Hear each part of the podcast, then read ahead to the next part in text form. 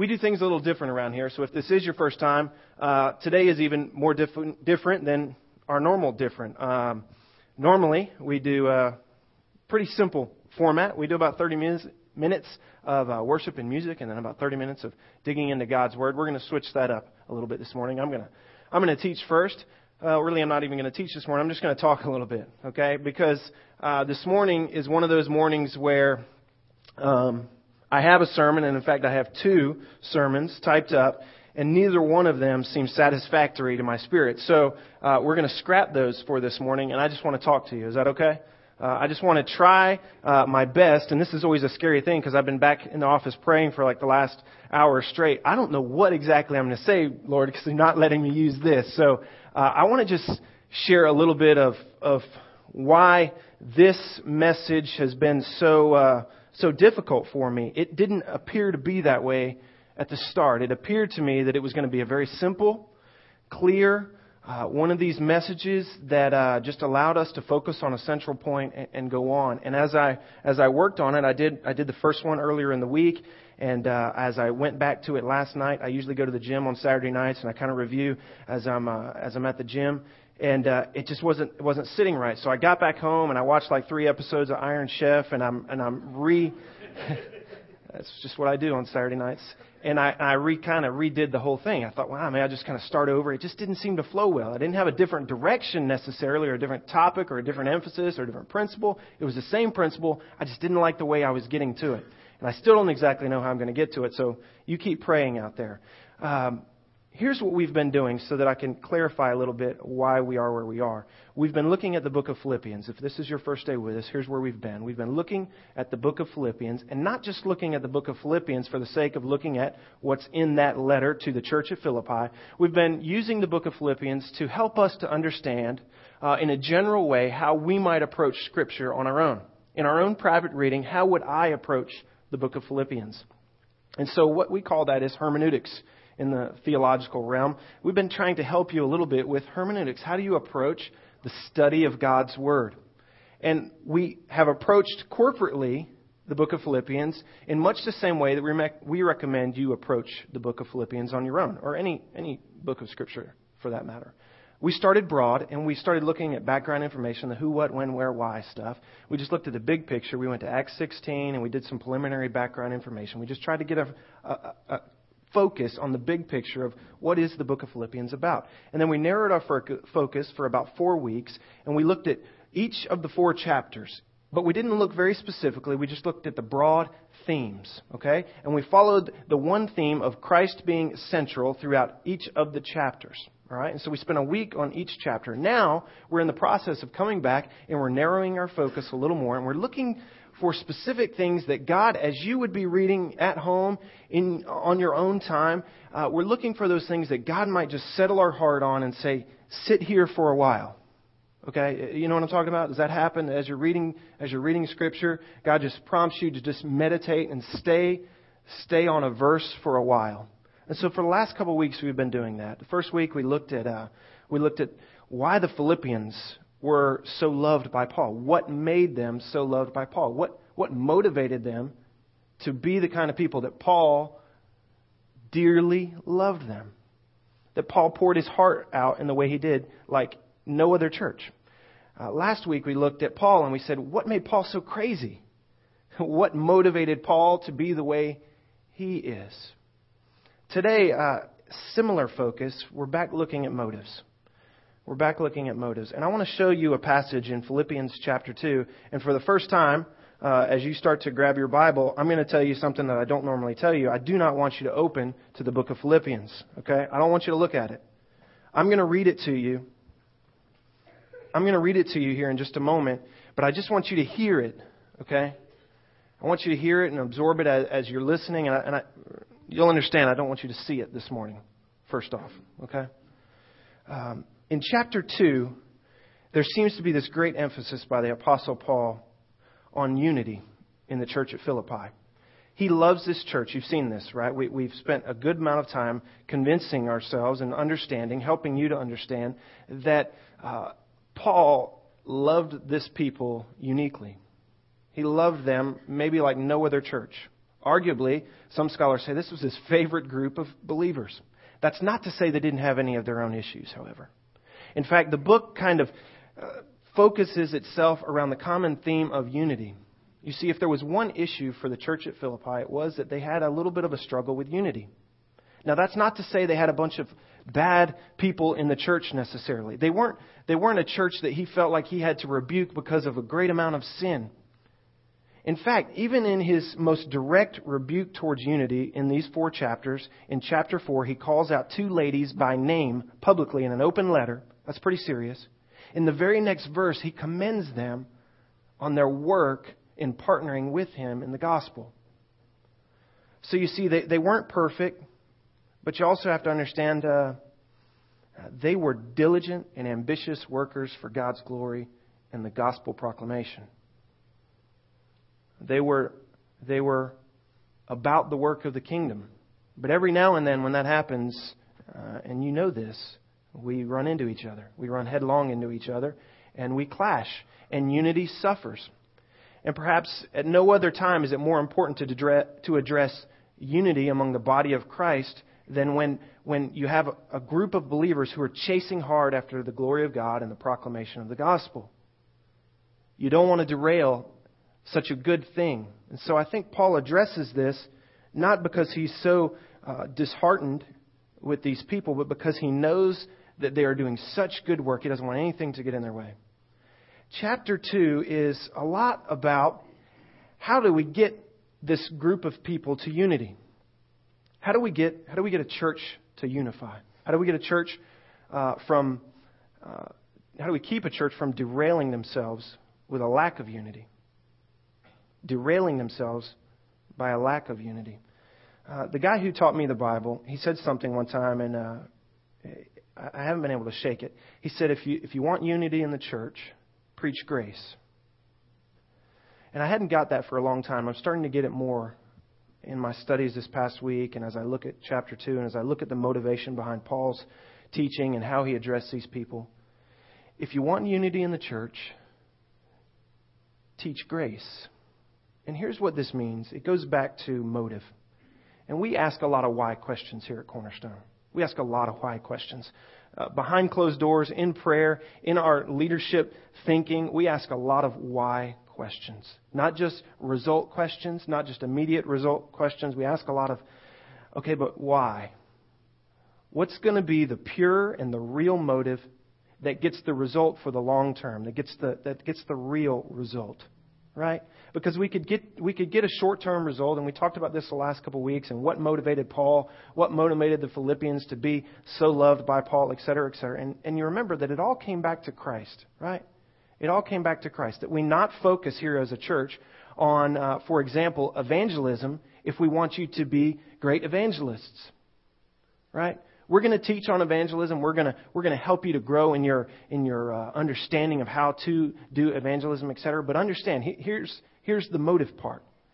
We realize, we realize that if we want you to be diligent, ambitious evangelists for the glory of God, it's not going to do it just by teaching you about evangelism. We have three priorities in our church. If you were to look at your bulletin, if you have a bulletin, they're on the back. Uh, the simple, the short, the short version of our purpose statement is that we as a church are here to make and mature disciples. when we when we when we set that as our purpose statement, we understood something very quickly that that that's enough, but it's not it's not extremely clear. What does it mean to be a disciple? What does it mean even further than that to be a maturing disciple? And so we spelled it out a little bit further, and that's where you get the threefold purpose of Cornerstone. We don't believe that this is a unique purpose to our church. We believe it is the purpose for the entire body of Christ. We say it in a, in a specific way, in a unique way here. We say to follow the Lord, feed the sheep, and free the world. But those three realms of relationship, we feel, are not unique to Cornerstone. Let me explain those for just a second, and hopefully I can tie all this together. And then I want to show you, I want to show you a verse that God has not let me walk away from. Um, our three priorities, you need to understand, are in, are in an order of primacy. They're, they're in a specific order for a, for a very intentional reason. If you look at our priorities, they are all three relational. They are the three broad categories of relation that we all live in as human beings our relationship to God, and we call that following the Lord. Our relationship to each other as believers, we call that feeding sheep. And our relationship to the lost world, that's everybody outside of the church, that we call freeing the world. We have responsibilities in each one of those areas. As I said, they are prioritized. They are prioritized. Now, again, stay on, on the track of thinking of motive with me here for a moment. We believe that one helps the next in proper order. We believe that the one helps the next in proper order. It does not work necessarily the same in reverse.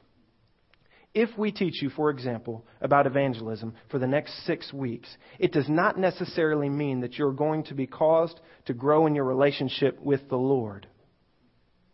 Let me say that again. If we teach you extensively for several weeks on evangelism, the, the relationship you have to the world, the freeing the world part, if we teach you extensively on that, it does not necessarily mean at the end of that teaching that you will become, uh, that you will grow in your relationship over that time with the Lord. But the converse is necessarily true.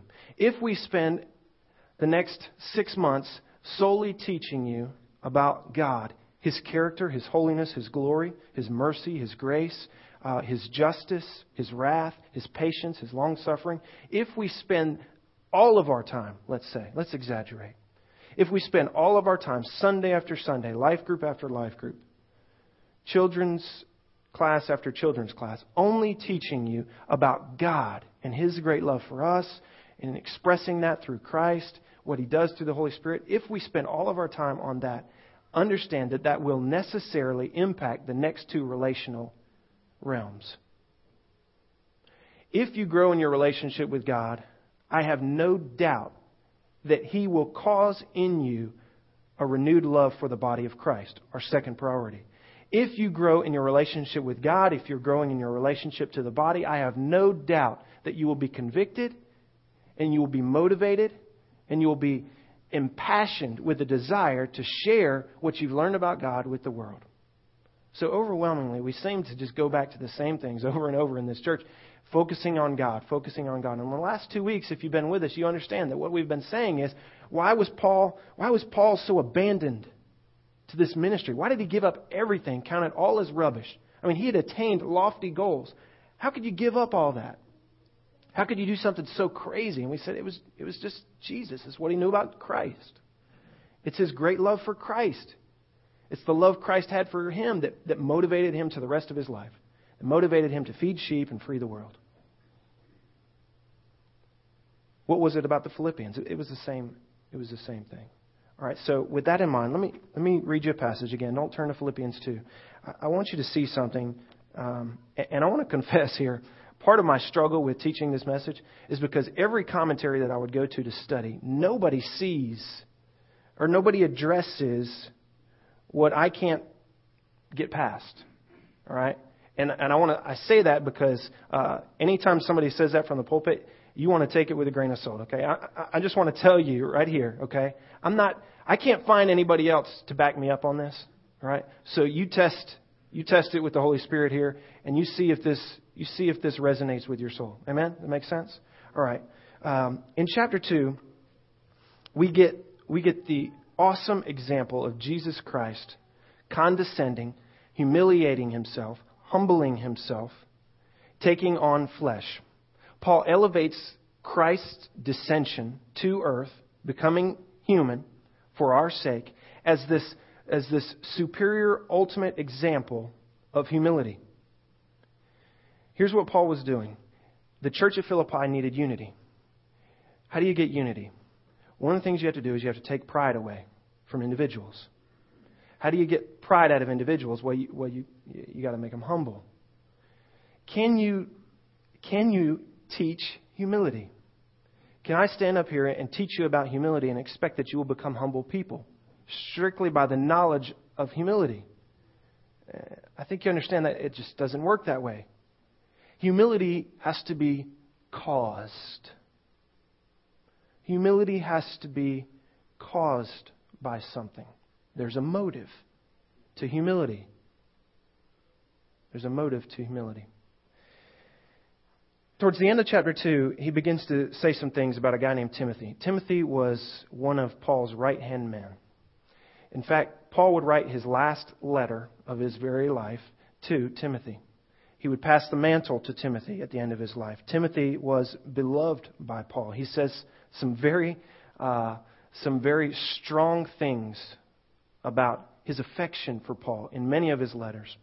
Listen to what he says about Timothy here at the end of chapter 2, and I want you to think about the heart of Timothy as I read this to you. The heart of Timothy.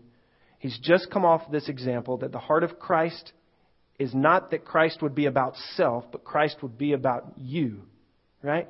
Christ gave up his rights, gave up his right to his glory, gave up his right to his, his power, his position, gave up his right to his honor, etc. Willingly, mind you.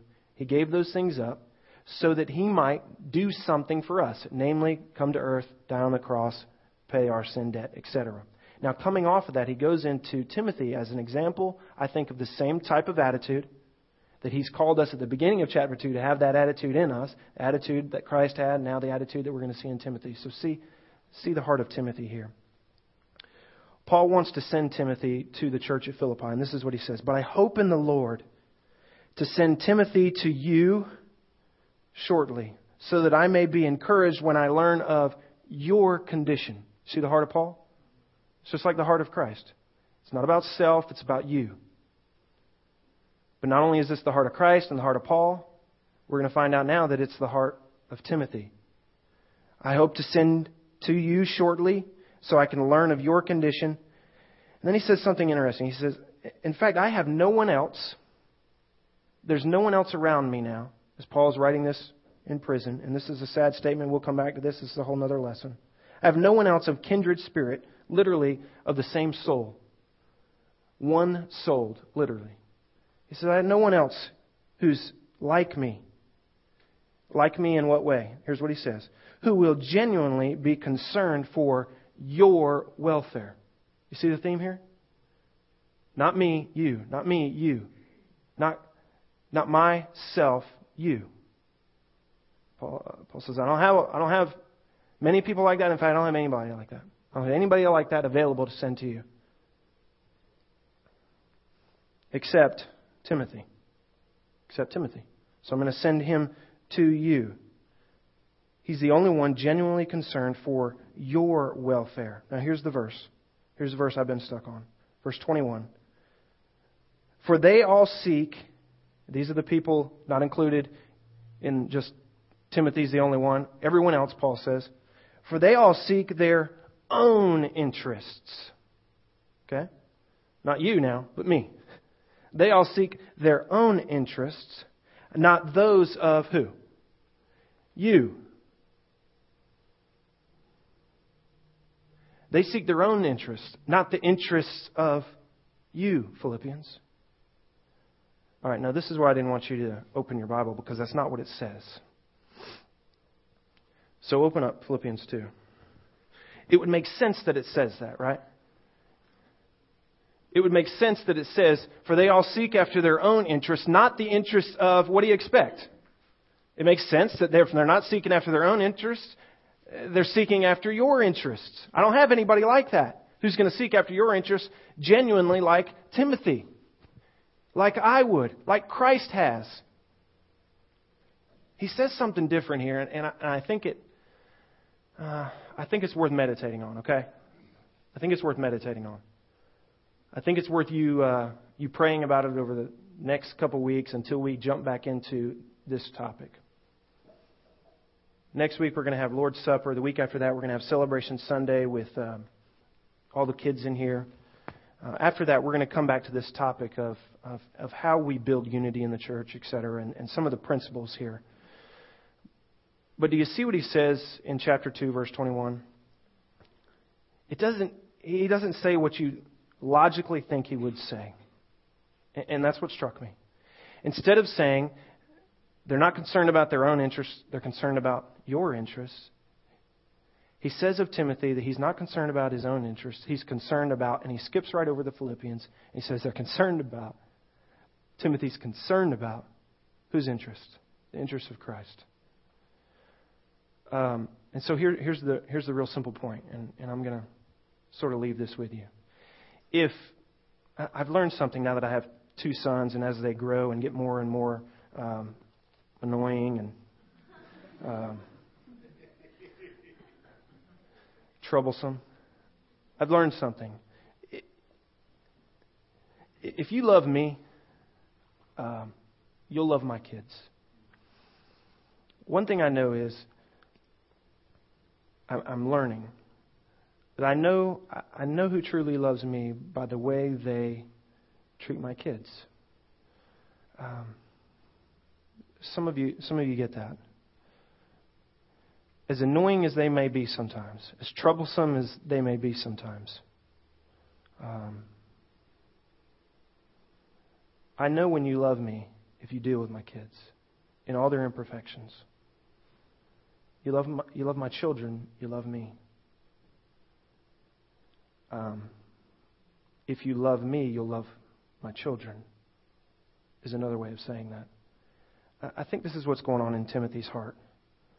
I think this, um, I don't know if Paul realized the implications of this. Uh, when I read passages like this, uh, I thank God that he divinely inspired his word.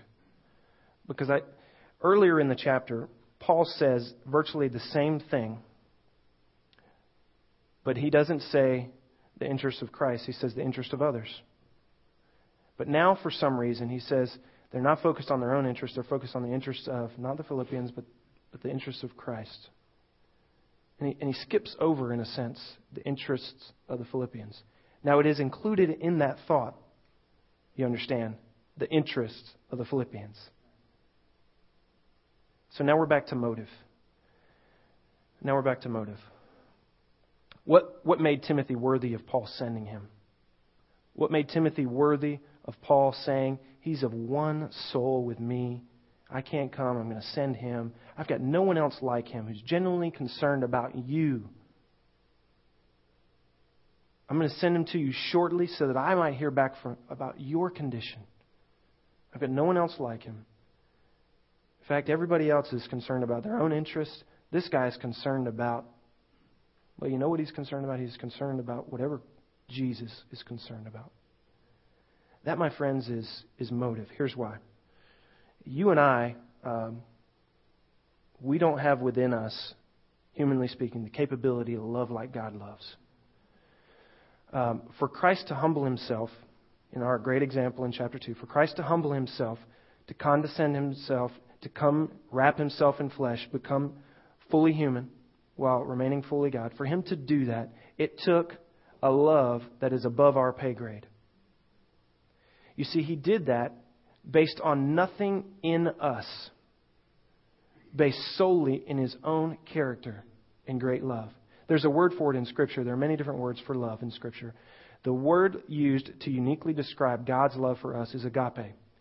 It refers to, and you've heard this before, it refers to unconditional love, meaning there are no conditions, there are no qualifiers, there's nothing that must be present in order for that love to be shown.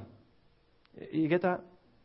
God didn't need us to do anything for him to display his great love, that he would, that he would come from heaven above, that he would descend, become man, die on a cross for us. It's simply and only based on who he is. It has nothing to do with who we are. I've done this before. It's been a while. Some of you have heard me uh, use this illustration before, but it, it, maybe it helps us to understand. Think of someone who you love right now. Get, get a name in your mind. Think of, think of someone you love. You got that name? All right. Get a second person. Get a second name of someone you love. Go ahead and get a third. Three names of people you love. Okay? Do all three of those people love you? At least like you? Pretty well. If not, love you back. Um, I've never done that and someone say, you know what, I thought of one of my enemies. I thought of someone that I really hate, uh, that I really, uh, I really love, but they, they can't stand me. It just, we don't work that way. You see, but God's love Scripture says that while we were yet his enemies, while we were yet opposed to him, we hated him, we rebelled against him, he loved us to the point where he would come to earth, die on a cross to pay our sin debt. You see how that is not based anything, has no basis in us. It's solely based on him. We don't have that capability in and of ourselves. We don't have that capability in and of ourselves. And here, here's the problem related to our topic of unity. Here's the problem. When I don't have that ability to love you no matter no matter what's wrong with you, no matter your shortcomings, no matter your imperfections, no matter how annoying you might be sometimes, like my children. Okay? You follow me? If we don't have that capability, what happens? We're not going to have the same unity. So I think motive wise, our only hope is to skip a step. Maybe that's not the best way to put it. But here's our hope that our great love for our God allows us to deal with any imperfections of His children. You tracking with me? I love His children because I love Him. I can deal with His people and I can fight for unity in the church even when we collide. Not because I have it in me to love you unconditionally. The true motive, the lasting motive, the only thing that, that, that allows us to have the, the uh, utopia, if you will, that we are to display in a, in a local body of Christ, the only thing that allows us to come together and be unified among great diversity, which is, by the way, a glimpse of heaven. The only thing that allows that is not my ability to love you. It's not our ability to love one another. It's not my ability to not just be selfish and to take your interests over mine. You see, some point that always falls short. We simply don't have the capability to do that on a consistent basis. Here's what, here's what does work, though. Here's what will never fail. Here's what will never fall short. You see, as we love each other conditionally, things fall short. We drop the ball. We, we sin. We offend. We, we hurt each other. And then unity, unity is disturbed. It's rippled.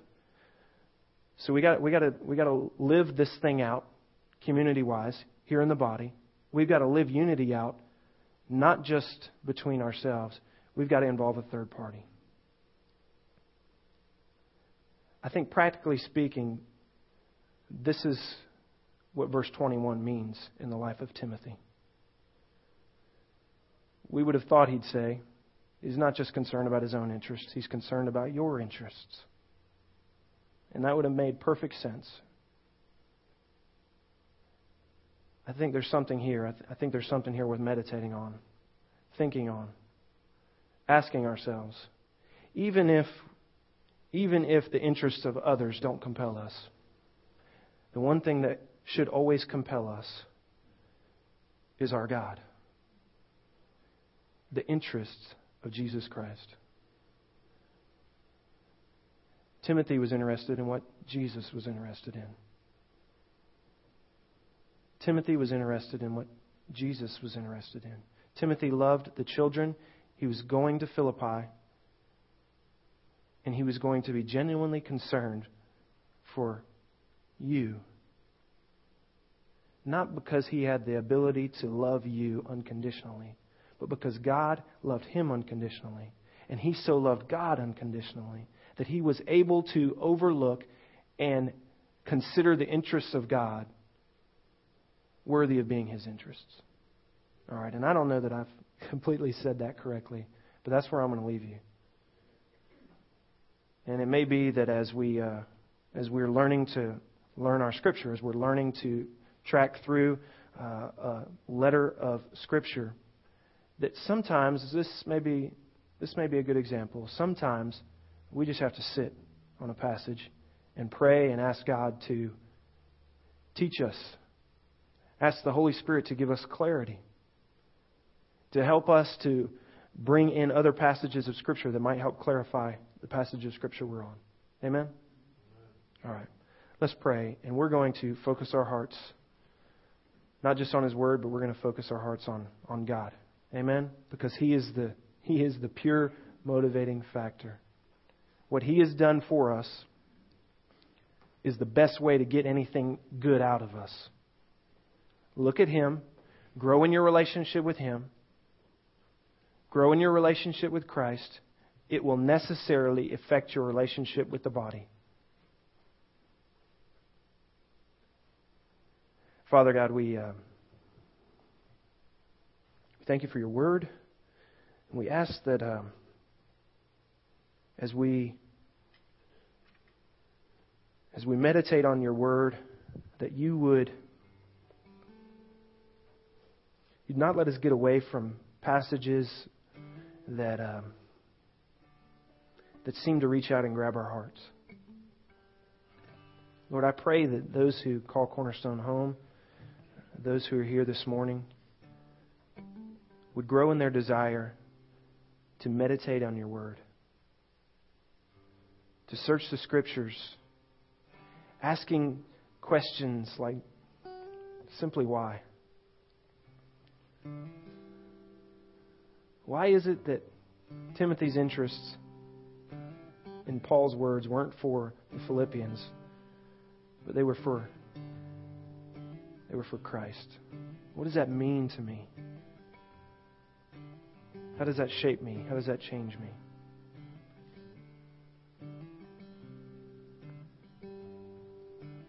Father, would you motivate us to all the good deeds you call us to? To loving our brothers in Christ, to loving the world who's yet to understand the grace you've extended to us.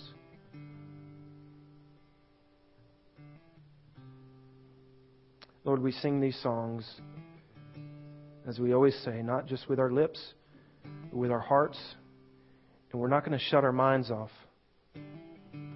We're going to think on these things. We're going to contemplate the words that we sing. We're going to contemplate the pictures of you that you draw in our mind's eye as we sing about you. Lord, might we grow by what we see of you and even the music this morning.